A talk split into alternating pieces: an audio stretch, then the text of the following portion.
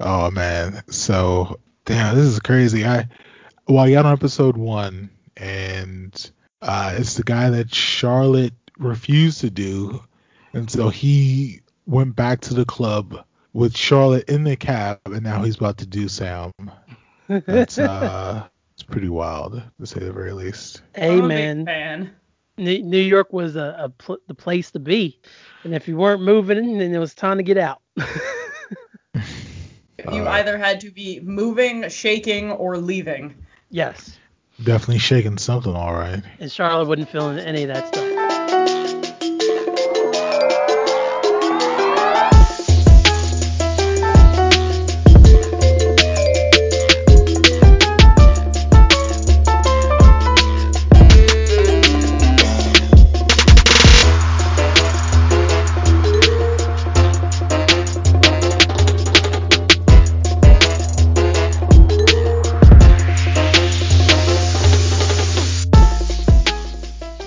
Don't do introductions for episodes, so I I figure I might as well just do one right now, especially because this is different than the typical we should do this again sometime format. Uh, as you can hear, we have the good brother Kellen Conley joining me in Kat today, well tonight up, or whatever what up, listens what up? to this. And we're going to be doing a mini podcast series. If you haven't paid attention to the thumbnail of this episode or the title of this episode on Sex in the City. So basically, we're, we're doing some character breakdowns, some character analysis, and just kind of overall, I guess, sort of things of the show that we like and that we dislike, things that have aged well and things that have aged like milk. And a lot of milk. and Lots of milk. Maybe we'll let Kellen defend his Sex in the City movie takes are good. That's an island you can live on, buddy. Uh, One of I- the movies is good. One of the movies is good. The the second one is definitely not good. When was the last time you watched the first movie? It's probably within the last year. And you thought it was still good? I watched it last night. It was bad. It was not bad. What was so bad about it? Let, let's get into it. Charlotte was racist. Uh, Well, I mean, I mean, you said, we got to get into it. Charlotte was racist. Steve wouldn't have cheated on Miranda. That was a bit of a stretch. That was a Uh, reach. That was definitely for the plot. Yes, Steve would never. Jennifer Hudson. Like, oh my God, just What's wrong with Jennifer Hudson? she was. you, you I got me a Louis popcorn. bag. You got me a Louis bag.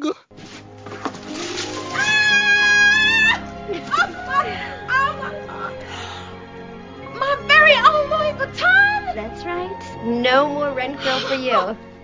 Look who's home from the big city. She has an Oscar, sir. for singing, not for acting. Like, Hey, that's not true. She she was great as Effie White. was she Effie White in Sex in the City though? She should have been. So bad. The fashion is the fashion is actually really bad. Like between basically 2002 and 2008, America's fashion was in the toilet, and you can see it really kind of displayed, especially the, the later seasons and the the first movie at least. I also feel like in the subsequent shows that the costume designer has worked on, uh, she has never been able to leave 2002 to 2008, and it's pretty unfortunate. like uh, Emily in Paris is a lot of the same shit. Yeah, the gaudiness of what they were doing in that first movie, especially if you think, Kellen, if you think back, like that was a time of like the housing market crash and the recession, and all they do in the in the first movie is buy penthouses and go on foreign vacations and wear Gucci. they do that in the second movie too. It- They even do worse, only that in the second movie. even worse. Like it's those movies are not worth a damn, Kellen. I'm sorry. Like it's like I think the no, only I, I disagree. I think Except the the, only first one. I think the only sensible thing in the first movie that made sense was Sam breaking up with Smith because there's Sam does not belong in any relationship to be very honest, and that's by her choice, not by my kind of thoughts on her. But there's your chance to defend the first movie. I mean, the the first movie brought brought back together the OG cast, of course. that we hadn't seen in years. So that was like real cool and nostalgic and everything like that. I mean, it was just like one big episode and like yeah, some of the things are unbelievable. Like uh, Steve would never cheat on Miranda, and I was glad that Charlotte had a baby. I could easily see Big freaking out and run away from his own wedding. I mean, that's typical Big. That's perfect. It was real convenient that Carrie missed the fact that he was trying to get back with her for like eight or nine months for the plot. That was that was a little ridiculous. Samantha uh, going out on her own and le- and leaving Smith, that was cool or whatever. But see, now you got me all thinking. No, I like the movie. I don't care. Am I, the only one it. that like during the first season I was like, "Oh, Big is charming," and then as it went on, I went, "This is a bad man." Absolutely. I wouldn't like, necessarily describe Big as bad, but if you, I mean, one, he got in the first episode, he was described as the next Donald Trump, so that's kind of a strike one. Uh, he was unfaithful in his second marriage. That's, you know, strike Wasn't two. he unfaithful in his first one too? Yes. Yes, he was. That's like a central plot point in the first season. He, he was never faithful. Unavailable, unfaithful, potato, potato. I'm saying, playa. Oh man, I wouldn't necessarily describe Big as bad, but he definitely has. I mean, I think everyone in the show has their issues. No one is without some kind of blemish on who they are. So we're gonna get into that. We'll get into that definitely. But before we start this first episode, going to discuss about the career and the life of Carrie Bradshaw.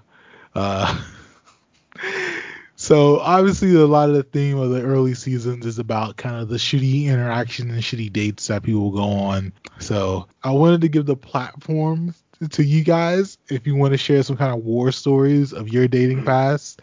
Uh, recently, I had I can laugh about it. Like I can laugh about it right now, but like literally two days ago, I went on the worst date of my entire life, and damn, the date was so bad it's making me leave San Antonio. So I, it was so bad. What? I have, I have to flee San Antonio. It was so bad. Like, oh, uh, what happened? so this uh person that I met through Twitter or whatever, and you know, interacting, you know, messaging every day. It was cool. You know, it was like, all right, cool. Like I, you know, found someone in town I can kind of, you know, link up with. I can actually experience San Antonio for, you know, I guess like what it has to offer, whatever. And within the hour of meeting this person, it was it was like emotional whiplash. It was like it was so fucking Damn. strange. And I was bummed like the, the date went like terribly. But then I thought about it, I was like, you know what? This is just a sign I need to get the fuck out of San Antonio. So so yeah, I'm at the end of the year I, am moving back to DC. I'm I'm moving back home. Uh, Damn. Uh, it was that bad. You know, I, I have to hit the eject button on the state of Texas. So yeah. I mean, I've never wanted to flee a state before. I'm fleeing the whole fucking time zone. yeah. Yeah. I ever tell you about the date I got sexually assaulted off a pier? Oh no. All right. So I was on Tinder my sophomore year of college. I was lonely and sad, and I didn't have a lot of local friends. So I was trying to fill really any available void in my life and also like I I enjoy meeting new people, which is kind of hard to do in in like New London, Connecticut without having like an app. So I met this guy. We met at a party at a makerspace. It was very public. So I was like, okay, like I'm comfy with this for a first date, and we had a really nice time. And then he was like, hey, it's really loud. Do you want to take a walk? And I was like, sure. Uh, the vibes I have gotten from this person are decent. And also, like, we're still in public, whatever. By the way, I'm in like jeans and little booties and like a little like I look cute. There's a whole fit happening. It's September. We're walking by the water and I at some point stop and lean against a railing because we're both kind of looking out at the sunset and shit. And uh, he like moves to kiss me. I'm like, this is a little fast, but okay. And like I, I get like hit with like a tidal wave, like just boom, sudden full body contact, and I'm like, ah, and again, we've maybe been, we've known each other for 45 minutes. We've, Yeesh. we're not even at the bad part. And then about 15 seconds into this, I'm trying to like at least wrestle my shoulders free. I'm pinned up against a railing, hands move upward, and I'm like, nay, nay, not today, Satan. So I push his hands off my, my chest, pop up again, push off again, pop up a third time, push off again, pop up a fourth time with such forcefulness that I go over the railing Jesus. and into the ocean below. Oh my God. Jesus wow. Christ. I don't have a very large chest, listeners, so I really need you to think about how much leverage was involved. Jesus Christ. And Wow, then he and then he leans over the railing, hands still titty grabbing height, and is like, "You good?" you gotta check. You gotta check. That was nice. That was very thoughtful of him. Oh my god. Word economy, you good? Not even are you good.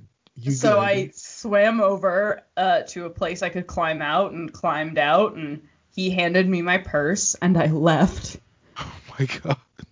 And At least- Oh, he held your then, purse.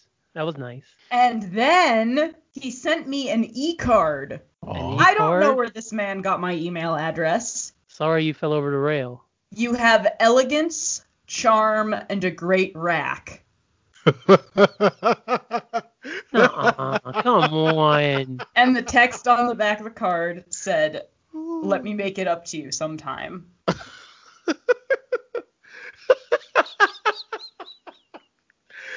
uh, so you let him make it up or no? I went on eight more dates with him because I had no self-esteem.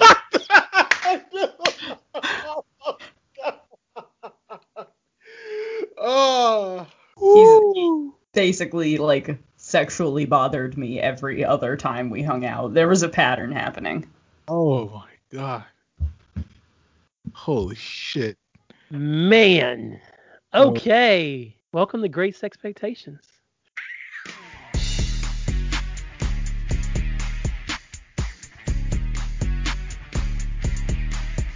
Hey, what's up, everybody? WWE Hall of Famer, The Godfather here.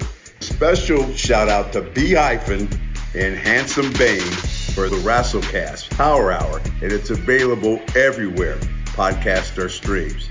So everybody check them out. You know The Godfather will, and it's time once again for everybody at the Hyphen Podcast Group to come aboard the Ho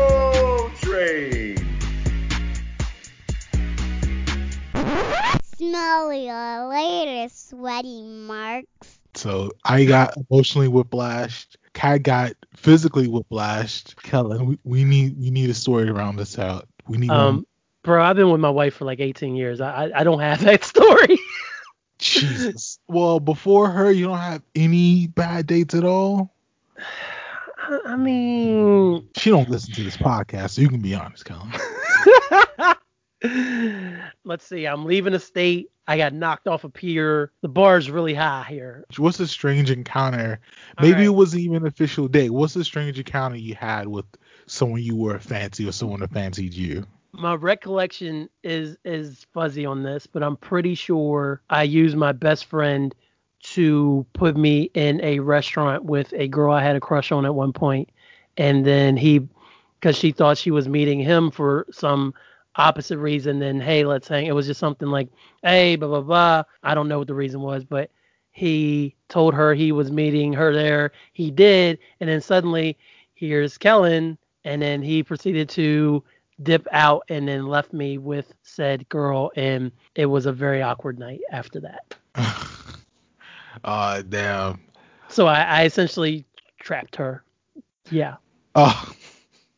Because she wasn't responding to my text messages Oh. yeah I had something similar happen to me where a friend of mine invited me out to this group dinner, and then I noticed that suddenly people were like pairing off and pairing off and pairing off until it was just three of us. And then he was like, let's grab a drink at this place. And I was like, well, I do love that place. Let's go. And then we get there, we sit down, he orders a drink, and then he goes, oh my God, I have to leave. And it was just me and this guy. Wow. Jeez. Yeah, that was a, that was kind of the premise. Yeah. I'm like, And, oh, uh, I gotta go. That guy and I dated for for four months, and then he dumped me two days after Christmas and Oh. took the tickets to our New Year's plans with him. So, uh, Damn. Damn. What? What? Jesus. He kept the tickets. Why? I mean, you had to bring someone else, I guess. yeah, kind of. I mean, we kind of knew the why there, but I know. Uh, oh, but yeah, so uh, Mm. uh, We're off to such a great start. I can defend the movie, and then we've just told three I pretty think bad I think I might know why he Or- he uh, left too, and I think it's frankly a very Sex in the City esque story. I don't know if this is why he dumped me over the phone. I need the deets on the phone. Damn. Things were happening as things are wont to do in a romantic partnership. A And he said, "Babe, we've we've got to get some lube." And I looked him dead in the eyes and I said, "Or you could turn me on like literally at all."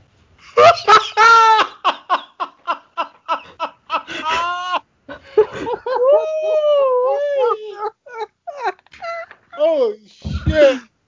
Oh god damn! Well, well, Trey. Um, shoot.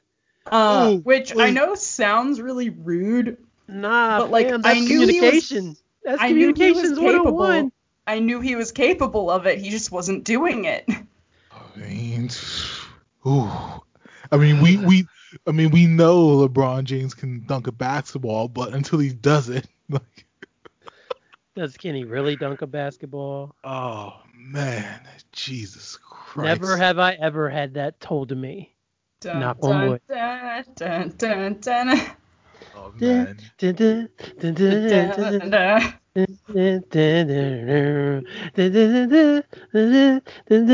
anyway, uh, I don't think he listens to the podcast, but oh, he doesn't anymore. That's two down. Two down. So- sorry, honey. Uh, sorry, not. I'm sorry that you didn't handle business. So I'm, I'm sorry. sorry that you didn't have the guts to take feedback. I hope the women you've subsequently disappointed have been impressed. Oh, God damn. Constructive criticism, man. Oh man. I guess this is the last one that I got. I wrote about this and you guys probably know about it, but the audience I definitely went on a on a Valentine's date with a with uh this woman who I wasn't even on a scale of one to ten, I may have been interested in her in like a three out of ten. And the date was so boring I definitely fell asleep in the middle of the date. And that was that. and then you know and she wasn't really interested in me so i think we both just had the date so we wouldn't be alone on valentine's day and so the day was boring there was no chemistry there was barely conversation and then years later i found out that uh she lives an alternative lifestyle so everything made more way more sense Oh. after that so Well, yeah, I would say so. yeah Wow. See, Kellen, you, you've been married for almost an adult ass human being. So, yeah. you know, you're not in the trenches anymore. These are the trenches. I, I went on a date with someone and then found out he had been married twice. That happens. I And he know, has a kid. I know people that have happened to that's happened to them. So you went on a date and he, he had been married. He wasn't like currently married. No, like, but he, he he had been deliberately vague about his dating past, and then to find out that he had been married twice and had a child was a bit of a. Uh, he dropped it on you. Okay. Got you. Jeez. Got you. Well, he was like, I was late because my sitter was late, and I was like, Oh, your dog sitter? can't leave your dog alone for two hours, bruh. And he's like, not my adult human ch- or my my child, my child, my human child. And I was like, mm. That's fucking tough, boy. That's fucking tough. that's step parent life. Listen, I have a I have an evil stepmom wardrobe though. Like I I'm ready when that day comes. Oh man.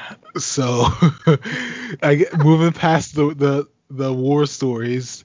Uh, So for the first episode, let's break down Carrie Bradshaw, who Kellen, you said you loved Carrie in the past.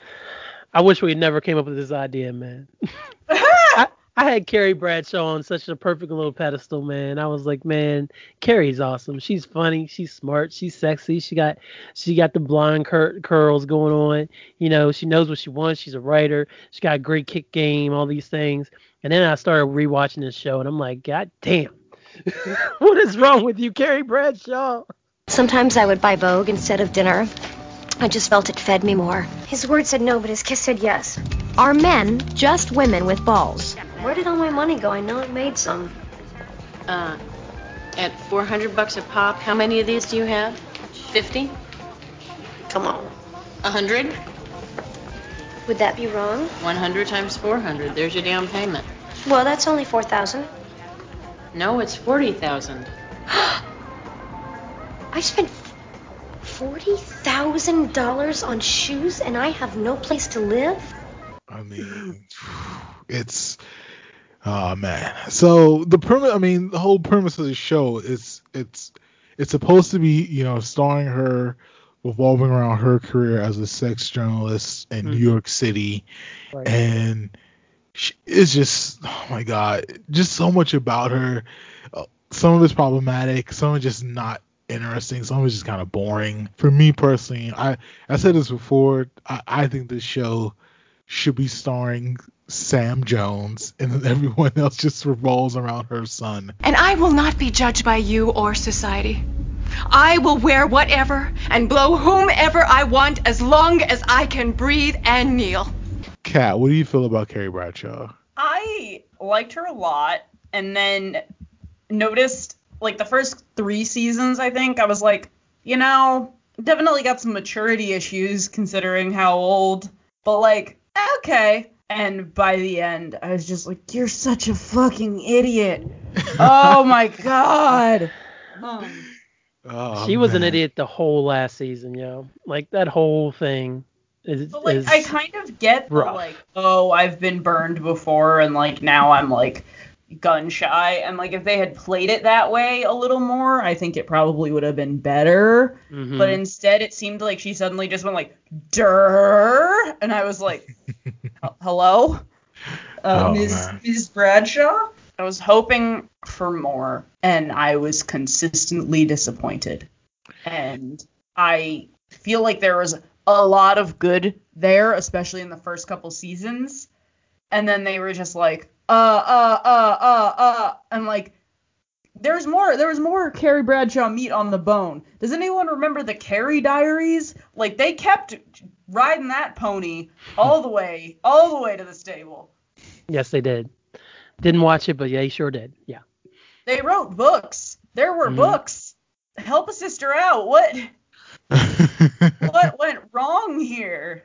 so for me rewatching the this the show in its entirety you know i just think that especially in the first season you know and with her being a, a sex writer and you know trying to give not oh, necessarily Jesus. relationship advice but just more so just like how to interact with men like she was super untrue about her uh, feelings with big in like in a Yeah. very unhealthy way But also, like, hey, as someone who used to work at Planned Parenthood, her advice is not good. No, none of it is conductive to like healthy, like even just like sexual encounters. Never even mind actual relationships. Did she even help her friends with good advice at all? No. No, I don't. Other than telling Miranda that she's them in love with content Steve and, and, then left. Yeah. hmm She sure did. yeah, I even. Oh my god! It's, speaking of her being problematic, even the first episode. So I guess the theme is questioning: uh, Should I have sex like a man? And one of uh, one of the guy friends says that he's sensitive, and she replies, "Are you sure you aren't gay?" Yo, the whole Nathan Lane episode is like that. It's the whole Nathan Lane Oh, episode. All they're doing is trashing him because they're like, why is this gay man marrying a straight woman? So yeah, it's a it's a pattern, a real bad pattern of her. And and the bisexual episode. or, Mhm. or the biphobic episode, as I like to call it. Like I mean, that. that's ep- what it is. He's a bisexual. Well, I could have told you that, sweetie. He took you ice skating for God's sake. The weird thing is, he was so open about it. You know, hi, I'm a bisexual. Like, um, hi, I'm from Colorado or something. I don't think you're allowed to be bisexual in Colorado. Is that a problem? I mean, what kind of question is that? Is Oh. that a problem? Of course it's a problem. What did you say? I said it wasn't a problem. I panicked. He's such a good kisser. You know, that generation is all about sexual experimentation. All the kids are going by. So what? If all the bi kids are jumping off a bridge, You're gonna do that too? I'm a trisexual. I'll try anything once. when did this happen? When did the sexes get all confused? Somewhere between Gen X and Gen Y, they blended and made XY. you know, I did the uh, date the bisexual guy thing in college, but in the end, they all ended up with men. So did the bisexual women. Which explains why there are no available men left for us. Oh, jeez. Maybe I do have a problem with this. I'm an old fart. Correction, a hot old fart. I'm not even sure bisexuality exists. I, I think it's just a, a layover on the way to Gay Town. Isn't that right next to Ricky Martinville? You know, I think it's great. He's open to all sexual experiences. He's evolved. It's hot. It's not hot, it's greedy. He's double dipping. You're not marrying the guy, you're making out with him. Enjoy it. Don't worry about the labels. Uh, you're right, you're right. I'm very into labels gay, straight. Pick a side and stay there. her being that just closed off to the multitudes of what sexual relations and sexual activity can be like sexual exp- exploration like like you're in new york city of all places of new york city like i can Yeah. like if you're not if you're not bisexual like okay like no one's Even the way saying that- she had to but Even the way that she talks about like non-monogamy is very She talks down to it. Yeah, and it, it's very like, well, if, if you are willing to settle for not enough, like, you could do that. And it's very like, fucking read an anthropology report. People have been non monogamous as long as there have been people. Mm, people have Yeah. been gay as long as there have been people. People have done drag as long as there have been people. Get over it, Carrie. Yeah. And Miranda was so problematic on that episode also. So one of the di- one of the exchanges in the biphobic episode is so the guy comes out to her and the next day she's obviously talking to the girls and she's like the weird thing is he was so open about it. And it's like you have what a do you want him sexual to do? you have a sexual partner who's open with you and that's a bad thing.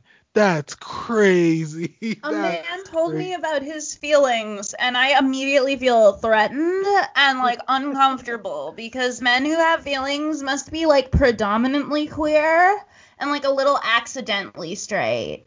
Yeah, that that's exactly what happened. Yeah, hundred percent. Yeah. Uh, j- just saying, this does not facilitate healthy relationships for anybody. The the amount of men who think that they're emo- like they don't have emotions and that all of their decisions are made by logic, but are actually made by like rage and other really unhealthy emotions, and how that ripples outwards in especially mm. intimate partnerships is a huge Right. fucking problem. Yes. Yeah. So so being like men who are open about their emotions are gay is like basically saying like you want someone who might beat you. And like "Ugh, ugh." It is Yeah. a gateway to that door. You are not wrong. You're not wrong I'm at not all. saying it, it drops you off there like UPS, you know. It's not it's not an even uh, delivery, but it is definitely paving that path should you choose to take it. And like Yeah. I wouldn't be surprised if when the 2008 economic crash happens, Big develops a cocaine addiction and starts beating Carrie. Like that wouldn't Hey, surprise me that was. Alex. That was Alex. He was the one that hits, not Big. That, that was Oh, okay, but 2008 financial crash, Big don't got a job no more. How's he gonna feel important? Touche. His wife is going to make him feel important because of, of the love and the bond that they share, that they I hope build over right. the course of this series. Oh man. It's fun to pretend, isn't it? It is fun to pretend. Oh man. Am I am I too salty about this? Maybe. No. Um, No. Nah. but I do think it's it's worth discussing in a in a modern context, right? How much her heteronormativity is toxic and how much by encouraging very traditional gender roles she is perpetuating cycles of violence especially against women but also a- against men towards themselves um, Yeah. you know the idea that like skipper is like too Sensitive. yeah and he's just like a guy like Never gave Skipper the time of day, man. he's just like a guy and sometimes he's like i get sad and they're all like oh How Yeah. dare you show weakness? and and they're all like out with their drinks like sometimes he gets sad can you believe it like and it's like girl Oh man, Girl. that was that was who Miranda was when she first got on the show, man. When you first saw Miranda, Miranda was like all about crushing men beneath her heels and stuff. and i That's feel why it like was so difficult for her to get where she Charlotte got. is the one that should have been the relatable one initially because she's like these are things i don't like and i'm shy about but like i want to make it right and good for my partner. And they're all just like ah ha ha ha ha you don't do the heteronormative things. Ah ha ha ha. Like it's very uncomfortable. Yeah, yeah. The Charlotte shaming was definitely out of hand in early seasons as well. um especially because like she does do certain things that are specifically about reclaiming her own agency and those are those are still okay. Um, You you just couldn't wait any longer, could you? I was so are- shocked when that episode came. those are still portrayed as like Literally. weird, like Proclivities. yeah, hmm like she poses for this artist in the first season. And the way that he describes the art that he makes is really beautiful, and it's really clear that it's not a sexual thing at all. Like it's actually an art thing. It just happens to be like a, a body part of women that is traditionally sexualized. And the show entirely plays it for like a sex thing. Yeah. Yeah. And that's like not to go with like it perpetuates more cycles, but like that's gonna perpetuate more shame that women are gonna feel about their bodies, about being comfortable with their bodies by being like even like this painting that is kind of an abstraction of a sexual body part like ha ha ha ha right like Right. it's all kind of ugly Yeah. Yeah, I used to think that Sex in the City was really, se- uh, obviously, I thought it was sex positive, and I thought that it, in a way, had uh, it, it gave out like positive vibes about sex and women's bodies and being a woman in New York City and trying to make your own way. And like this is me like when I first watched it, I'm like, oh man, like like like look at all this stuff. All these women are they're banging everybody and blah blah blah. They got relationship problems and stuff, but like surely someone's going to see this and and take take what they learned from the series and maybe apply it to their life. But then watching it at my age now, it's like so much of this stuff is really played for laughs and then the stuff that doesn't get laughed at is just awkward. And so it's like I don't know how much good this show actually did for those things like I did when I was younger. I think right about here is good. Hello, world.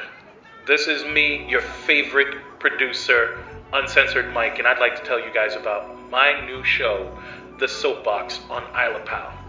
It has me, it has my friends, and it has your favorite people who you don't even know yet. Come listen to us and meet some new folks. That's it.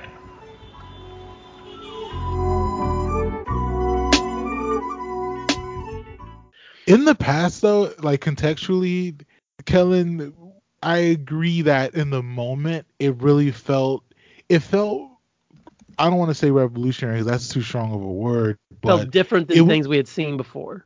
but that's mostly because we were just watching women fuck, and we're watching people like Sam Jones choose who she wanted to fuck, and then we saw that so much that it was like it kind of really blinded you to sort of the nuance of what the show lacked. And in the moment, yeah, like these are all like pop culture figures, and I know people that don't even watch Sex in the City, but because it was on E, you know, on reruns all the time, Mhm. it's just something through All osmosis that that you know they picked up on. But looking at it through like the 2021 lens and everything that it lacks, like you know, especially for Carrie, were her supposed to be the focal point of the show, you know, it's just really, really poorly executed in that kind of way. And she could be excellent. Like as if it was about her learning and growing as like a sex columnist and relationship expert, like actually growing, not just like growing for an episode and then Right. being done growing. Right. I yeah. think it could be really powerful and like a story about learning about different types of sexuality and sex and agency and what that actually means. And I think the first season actually does a pretty decent job of like normalizing. Like there are a lot of like are you sure you're not gay like comments, but there are also like gay characters that are just around and they're not like they didn't have to be gay. Yeah. You know, they could have been they could have been a, a, just a group of straight men or effeminate men, but they go out of their way to be like, right, but there are gay people out there and it's fine.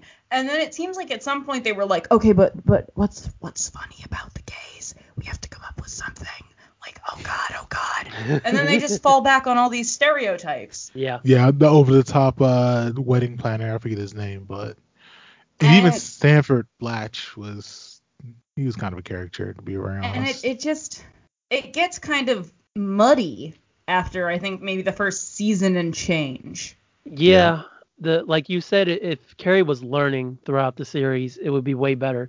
And the way they set it up and the way they write it, Carrie is air quote learning. So it's like, oh, Carrie went through these things with Big, so she's not going to do these things again. But then we're going to put Carrie in this situation with Aiden, and oh look, Carrie's doing the same things again. Or Carrie is single, so we're going to have her meet different men, and Carrie's supposed to carry these lessons with her.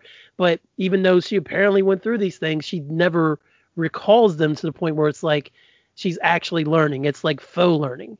And I think another thing that really hurts the series as it goes along, the first season is my favorite season personally. I, I love following all the characters and watching their growth as they go along in, the- in the series and seeing where they ultimately end up and falling in love with the whole the series as a whole.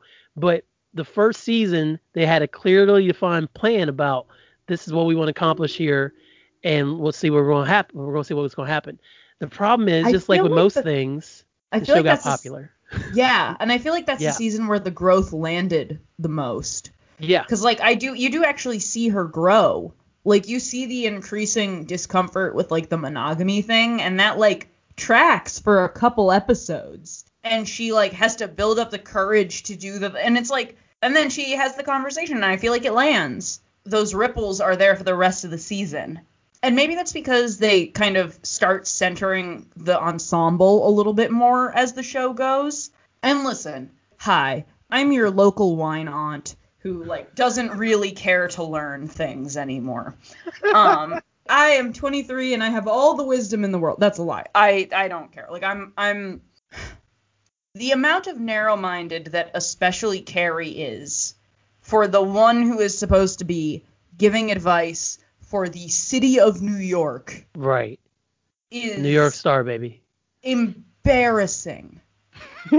and even at the time, I feel like it must have been like imagine if you're like a, a bi person in the 2000s, right? And you feel like something's wrong with you, but like you're at least watching this show where it's kind of sex positive, and yeah, they're making fun of the gays, but like what isn't? It's 1998, and then all of a sudden you're just told like not only are you not valid, but like you're probably also a whore and you should feel bad. Like that's so much to put on. Like that's such a leap. Yeah. Yeah. And like the show just has no reservations about it. The episode about drag and and by extension transness because they have no language with which to discuss that Yeah. is so weirdly hateful but lighthearted about it that I had to shut it off. Yeah, no, like you're absolutely right. I was actually floored that even Miranda, a character who I kind of identified with, was like really about that too. I felt I felt let down. I really did. Yeah, it was it was really bad. It was a really bad experience. Yeah. And also, like, you hope that people, like, I don't even know, think, like, acknowledge that, like, they're not hurting anybody at least, and, like, just let them do their thing. But this show is, like, quintessential white lady non intersectional feminism. Yeah. that would be a great alternative title, actually.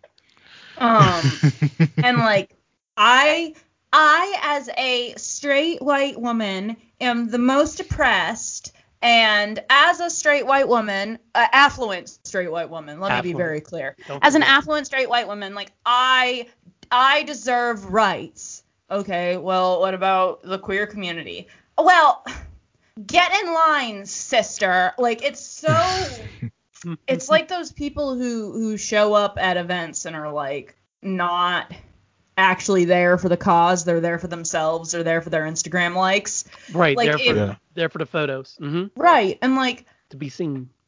when you think about other feminism movements that were happening at the time, think about like Eve Ensler and the vagina monologues, which were a popular theater movement at the time. Like yeah.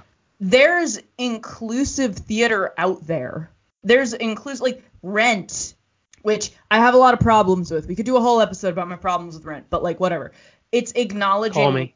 that queer identities exist and are out there in New York at the time. There's so much more that I feel could be They could have accomplished more. Yeah, they they And- definitely could have accomplished more. And not only could they have accomplished more, like they could have made it look easy. Yes. And that's Yeah. what I thought they were doing when I was younger. I thought I was like, man, like they're doing such a great job, but then I, I didn't I didn't realize the, the scope of things and how things actually landed. They're Uh, doing a really great job at white woman feminism. Yeah. They're they're doing a great job with that. Yeah. Unfortunately, that's not all that's not all there is. Yeah, definitely. Now for Carrie, obviously, you know, she dealt with the shit men and the shit boyfriends also. Ultimately, you know, she ends up with Big, spoiler alert, but um, she went through plenty, plenty of uh, bad relationships before she stuck with Big. Mm-hmm. Who do we feel was her best relationship and who do we feel was her worst relationship? And I guess in the context of if you were her, like, who would you have actually been attracted to this guy or not? 'Cause I, I think obviously, well, I not obviously, but I think the worst relationship in this entire show is fucking Berger. Berger. Berger is the absolute fucking worst person on this fucking show. Oh, I just remembered another hilarious part. And later, on the corner of 73rd and Mea Culpa, Um, you know the scene where the um where the dishwasher guy is spooning up the Rice Chex and he's putting them back in the box? It's perfection. How did you come up with that? That's so lame. No, it was not. It was hysterical. No, I'm not talking about the book. I'm talking about what you're doing right now. I just wanted you to know how much I loved your book. Because I did. And I'm sorry I muddied it up with the whole scrunchy thing. It's not that big a deal. Okay. I think I'm gonna call it a night. Uh, I gotta get an early start tomorrow. Are you kidding? No, thanks for dinner. Call you tomorrow. and then there are times when a New York woman should not shut the fuck up. Hey. Berger. Berger. You can't just pull that line on me and walk away. Well, this time it's true. Well, you're obviously still pissed, and I'm sorry, but you can't just shut down like this. We have to be able to say what's on our minds. If if you thought that I had made some kind of mistake, I would want you to tell me. Oh? Nice hat. Carrie and Berger's relationship sunk season 6A. Season 6A is not good because of their relationship. But I don't necessarily know if her relationship with Big was that was actual best. My man So- broke up with her with a post-it note. Yeah. Is, is it a cop out to say that my my hope was that her relationship would be improved enough with herself that she was actually able to meet a man as an equal and not as someone that she needed as a man? Like, if that makes sense. And, and she never got that, and as a side effect of that, I found it really difficult to invest in her actual relationships. That's a super mature answer. Yeah. For this show. For That- this show. That's a hundred percent what I want for Carrie Bradshaw today. Uh, but also, like Timothy Olyphant was hot. I don't know. like, They I- got and- plenty of famous dick on the show, so Mark, Mark was like, he looks the same as he did in Go, and that's a fucking lie. He had He significantly does. no, he had better hair in Sex in the City because he had those gross orange tips in Go. I He didn't leave his bleach on for long enough. He looked like he rolled in some Cheeto dust. My man couldn't remind get me it of all out of Edward, his though. You remind me of Edward from Twilight, 100% on the show. That's They- what I got. I'm certain they filmed that episode and go in at least within the same like four months. Oh, I'm sure, but at least they dyed his tips back to his normal color. I say that as someone who's dating a man with tiger print hair, by the way. Like, that that episode was recorded in 98. Go came out in 99, so it was probably filmed in 98. But hold on, Let's get to the shits. I, I'm looking when Go was filmed. God damn it. I know you are. it's just the hair. The difference is the hair. Promise it's not. But anyways, so do we agree that her relation, her worst relationship was Berger, or Yes. was there? Okay. So what do we feel like her best relationship was? It best should be relationship. her relationship with herself, but it isn't. because women can't have agency. No. Um, We know this Kat, but in the confines of the show, hang who on, is her I'm getting best the list. Her best relationship. Fuck. It was fucking Aiden. Aiden? Yeah, I can see that. It was Aiden, man, and I hate Aiden so much, man. I can't stand John Corbett. I can't stand him. I can't stand Aiden. I, I didn't want. I wanted her to go back to Big, which I ultimately got, man. But Aiden was the best one for her. Like Aiden would have made her happy and helped her grow, and they would have had a nice, a nice little future together, man. It was Aiden. I hate saying that.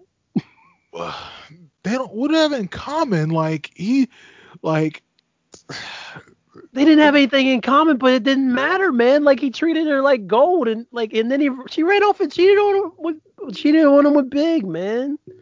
But Like- then I mean, he tried to pressure her to get him married. Which I know, like the second Oh, they should not have gotten re should not have gotten back together. He it was awkward. They they literally played it for plot points to point her. Oh look, look how much better Big is. Big would never do this to Carrie. Um, like no, because Big was too busy slamming Carrie while Aiden behind Aiden's back. So Come on and slam. And welcome, and welcome to, the jam. jam. Okay. Exactly. So Go was released April of '99. It was, from what I'm seeing, it was I'm filmed. being punished. You are. It was filmed in uh, in August of '98 for like a month. And that Sex in the City episode had to have been like two weeks before that. So they dyed his roots or his tips back to his normal color. That is the only thing I'm saying is more attractive than him in Go. It's the tip, just the tips, man, just the tips. What if they Which saw apparently Go? was all he was capable of. Anyway, I um, mean, hey, just a tip, baby. so in this essay, uh, What if they just saw a screener of Go and Sarah Jessica was like, you know what? yes. we can of work that. with this.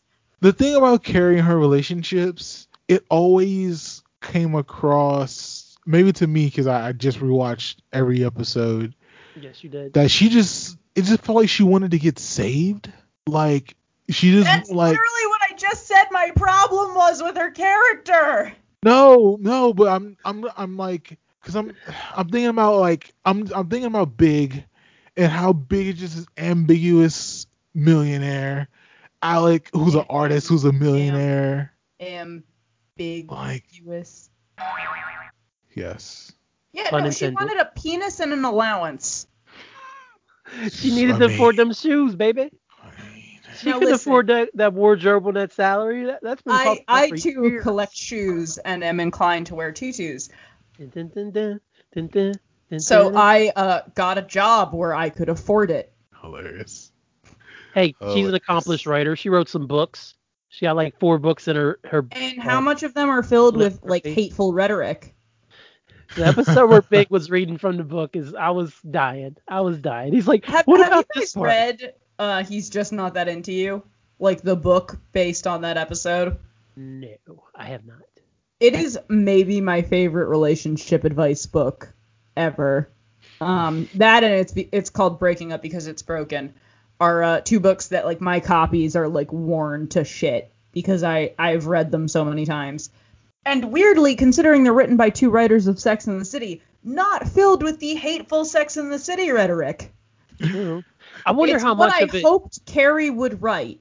Yeah, I wonder how much of the changes and the things that we're we're picking apart about the show kind of came from the network too eventually.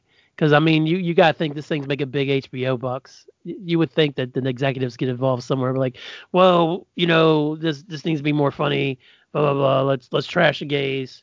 Who cares? I, I think there, there had to be a moment where someone, maybe it's the network, maybe it's the people who who write the thing, just went, how do we make this appeal to more people so more people subscribe to HBO?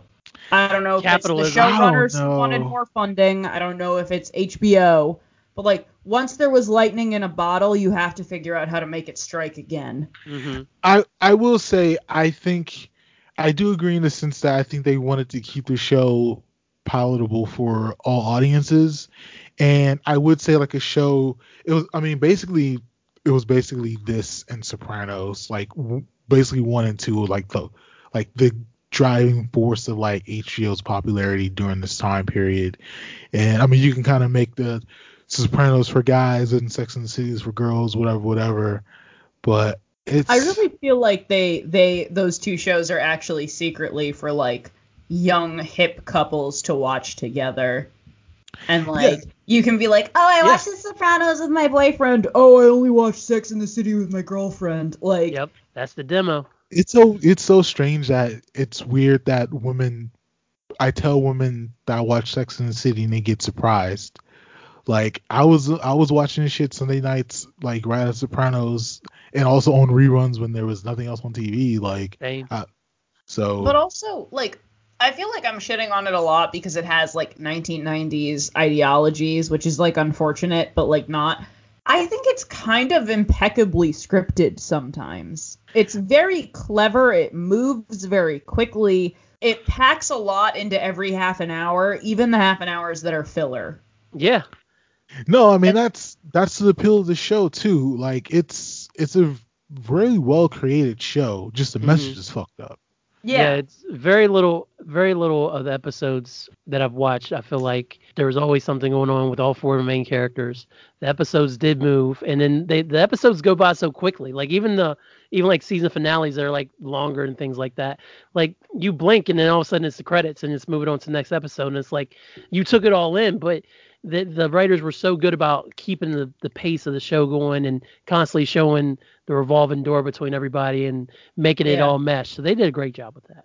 Can I can I just ask like cuz I I was not like alive for a lot of the 90s because I am baby. I know that there was a lot of like stuff that has only become like I would say acceptable recently. You know, like stuff we talk about in polite society. How groundbreaking was it for there to be like a bunch of gay characters just like in a show or like women having a lot of sex just like in a show and Well, like they- still have them be like the likable air quotes likable protagonists Well, this is around the time of Queer as Folk. So, Mhm. well, Queer as Folk is and Will and Grace, little- right? Yeah. yeah, Will and Grace and El- and Ellen DeGeneres, uh, you know her not her talk show as we know it now. Well, rest in peace to that. Uh, but yeah, peace, the sure. actual scripted show. Sitcom. hmm When she came Yeah. out and everything, right? Now, all those things were still kind of on the level of they were still in the pop culture mind, but Sex in the City was I know Queer as Folk started as a UK show, so I can only speak for American show, but Sex in the City was way popular than all those things. Even though I would say Will and Grace was kind of like I remember the Ellen Kiss when she like came out, like that was like a firestorm that oh happened Oh and then her show got canceled. And then- and America then- lost their minds on that one. You see that white lady kiss that other lady on that Ellen show last night? I didn't like that. Yeah. And so we're at a time now in Sex in the City to where like the gay friend, you know, it's more palatable and it's more acceptable. And that's why because like even like Stanford Blatch, like the way they use him in the show, even though he's there, they don't really give him like actual story until he's dating that guy with the porcelain dolls and like in season three or season four. yeah he's So- set dressing Yeah. And so there's like queer adjacent kind of things that happen, but they don't really get into that until like later in the show. I remember the critics absolutely loving the show because I used to always read the Life section in USA Today, and they were always constantly talking about how great Sex in the City was. But like I remember my parents were not really they weren't big on HBO shows like that anyway because I mean they're uh, they were like let's see that was my dad had just gotten to let's see he just got to 40 and my mom had just hit 50 so I mean that was that they kind of didn't weren't really into it too much and then I just remember anybody that was around that age just kind of thought it was a little little extra and then people who were in their 20s seemed to be the ones that were watching it from what what I knew and then I was just a high school kid who turned it on for the wrong reasons and got hooked. I was like, oh, this show's called, I am. I was like, this show's called Sex and City. Let me watch this. And I was like, oh, this is actually more than what I expected I was going to get out of this. So, yeah, even like scripted, even scripted television, like with the word sex. The only thing before that in America was real sex on HBO. and so like if you're gonna if you're gonna make like a palatable show for audiences, at least on cable television, and it had just the first word sex, you know, that that was definitely People paid attention. That was a yeah, big deal. definitely. Yeah. Oh man. What? the 1999ness of it is kind of funny, and even the context of what HBO was then, like even Kat talking about like the groundbreakingness of the show, and yeah, I think it's definitely important to kind of take things and analyze things in today's time, but it is still important to kind of think about it contextually in the moment.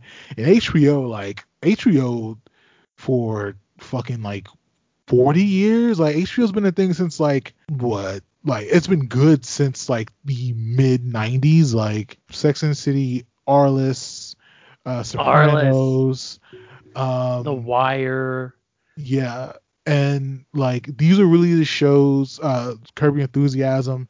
Like these are really the shows that really set the network for being like real legitimate cable television show, and everyone's gonna fuck with us because we don't. We, we only make bangers.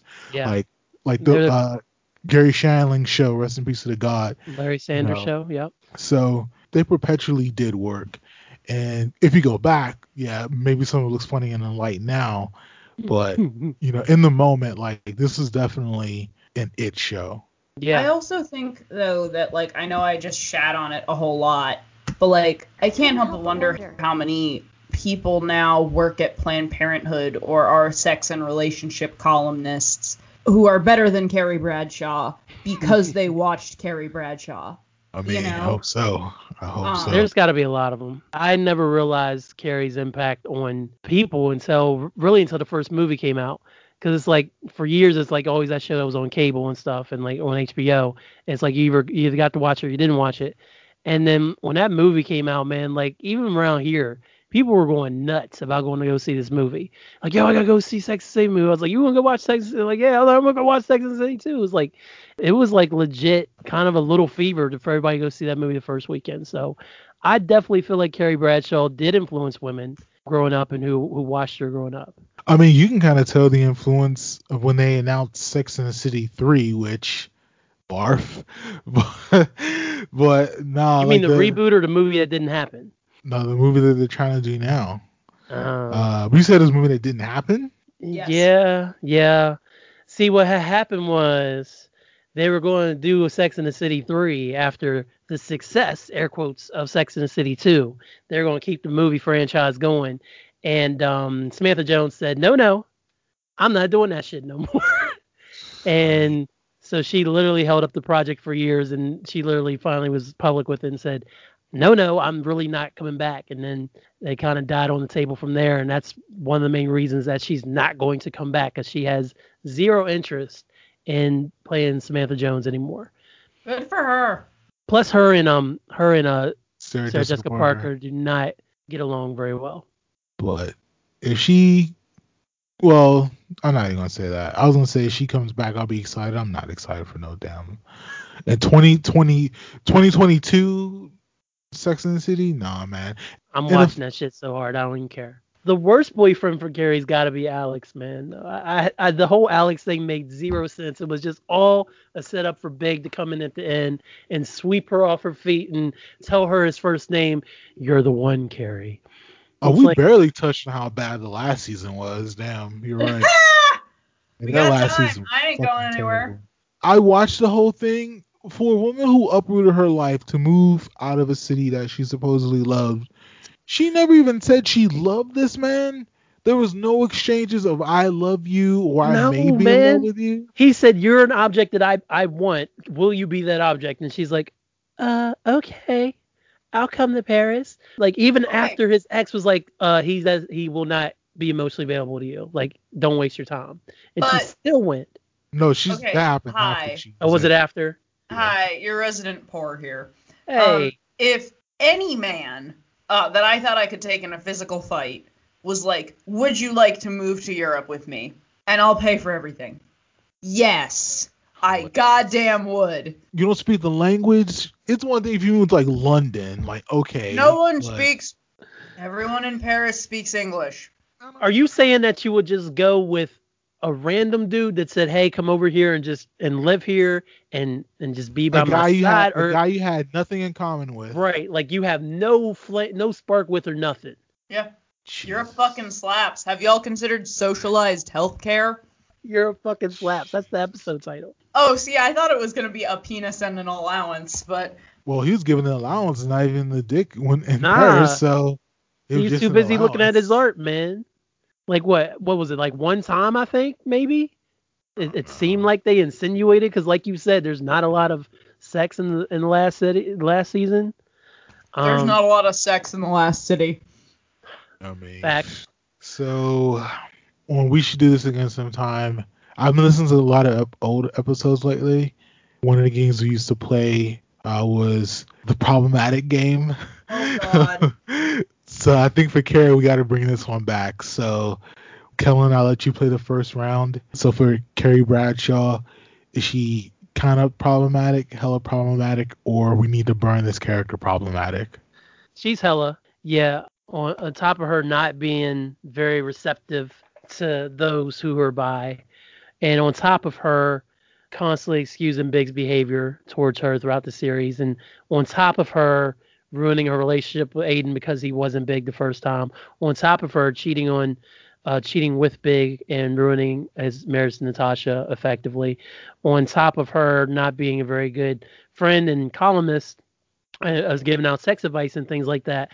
And on top of her just generally, you know, thinking that uh, I know she's the main character, but thinking that the world revolves around her. She has a lot of issues that need to be cleared up, so she is hella problematic for me. But I don't think we need to get rid of her. She can be fixed. We can rebuild her. We have the technology. Thank you. Kat. Counter problematic, hella problematic, or burn Carrie problematic? Unpopular opinion. I personally like her as a character. However, I feel that we gotta burn this bitch at the stake and start over. Ooh, um, scorched earth. I think that the base idea is good. I think that the execution at this point is so flawed and screwed up that it would be impossible to bring her back to to a relatable character. Um, and and maybe some of this is that some of the issues that she tackles are kind of near and dear to my heart. But I think that queer people, I think that non-monogamous people, I think that people who enjoy having sex deserve better. And I think that we would not be able to get better from Carrie Bradshaw directly. I think we would have to rebuild her, but I think that would involve rebuilding from the ground up. So I think I'm going to continue the scorch earth theory.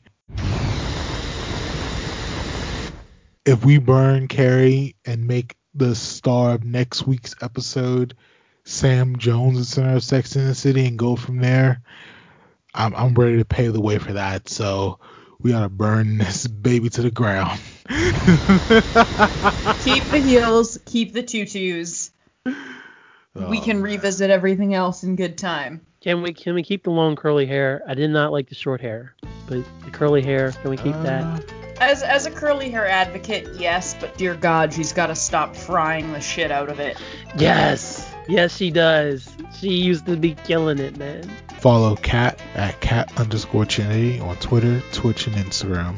Follow Marcus at Show Him at Love, S H O W I N M A D L O V on Twitter. Follow Kellen at B hyphen B H Y P H E N on Twitter and search Hyphen Podcast Group on Instagram. Thanks for listening to the Great Sexpectations podcast series. We should do this again sometime. This is a Hyphen Podcast production.